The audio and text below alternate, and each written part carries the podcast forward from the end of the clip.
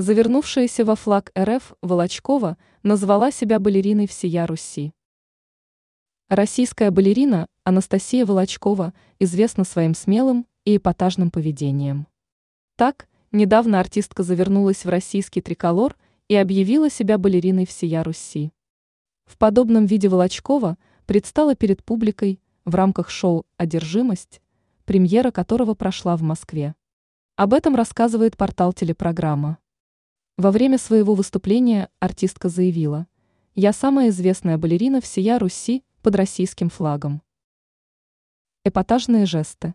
Как пояснила Волочкова в ходе шоу, она попыталась представить свое состояние души публике. В частности, балерина пояснила, «Мне захотелось показать, как однажды я высоко поднялась и больно упала на потеху людям. Но не сломалась».